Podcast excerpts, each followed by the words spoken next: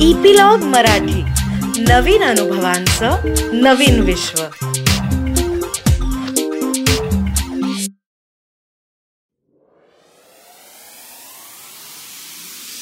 नमस्कार मी रीमा सदाशिव अमरापूरकर सांगते ऐकाच्या या भागात तुमचं खूप मनापासून स्वागत करते.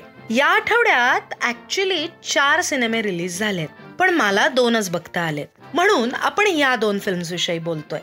पहिली आहे बोनस आणि दुसरी आहे स्वीटी सातारकर. तर आधी सुरुवात करूयात बोनसनी. बऱ्याच वर्षांपूर्वी द अल्टिमेट गिफ्ट नावाचं इंग्रजी पुस्तक वाचलं होतं. पुढे त्या पुस्तकावर त्याच नावाचा सिनेमा देखील आला. त्यात एक अतिश्रीमंत व्यापारी आजोबा आपल्या नातवाला कष्टाचं आणि पैशाचं मोल शिकवण्यासाठी काही कामं करायला सांगतात. आणि त्याने ती कामं केली तरच त्याला संपत्तीचा वारसदार होता येणार असतं. असंच काहीसं कथानक बोनस या सिनेमाचं असलं तरी हा सिनेमा आपल्या मातीतला आहे. आदित्य म्हणजेच गश्मीर महाजनी अमेरिकेत शिक्षण घेऊन मायदेशी परत आलेला असतो त्याच्या आजोबांनी सुरू केलेल्या आणि वाढवलेल्या व्यवसायाचं व्यवस्थापन करायला. आजोबांचं काम केलं आहे डॉक्टर मोहन आगाशे यांनी. आजोबा आणि नातवंडाच्या पिढी आणि विचारसरणीमध्ये कमालीची तफावत असणं साहजिकच आहे. कामगारांना दिल्या जाणाऱ्या बोनसवरून वाद होतो आणि आजोबा आणि नातवामध्ये पैज लागते.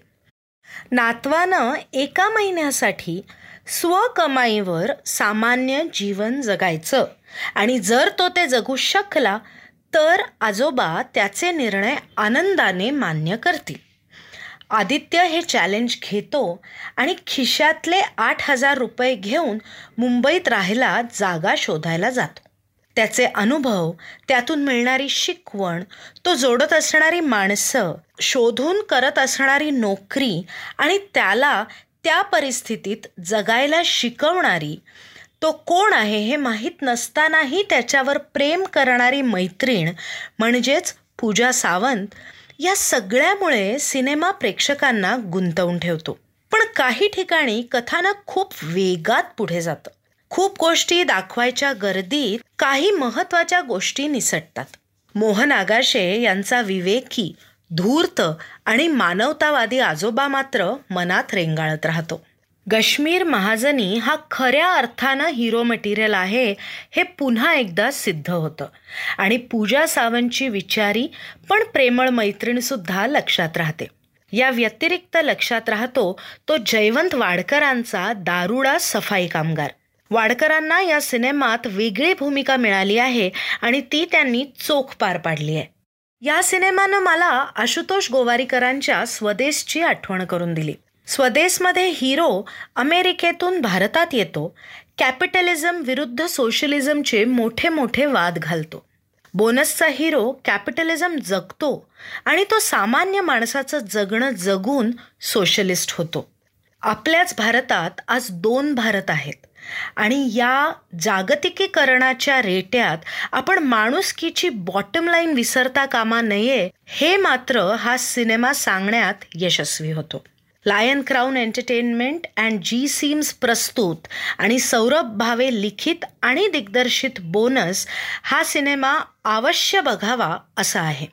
या सिनेमाला मी रेटिंग देते चार स्टार्स आता वळूयात आपल्या पुढच्या फिल्मकडे फिल्मचं नाव आहे स्वीटी सातारकर या फिल्मचे प्रोमो बघितल्यावर वाटलं होतं की ही film out and out comedy असेल.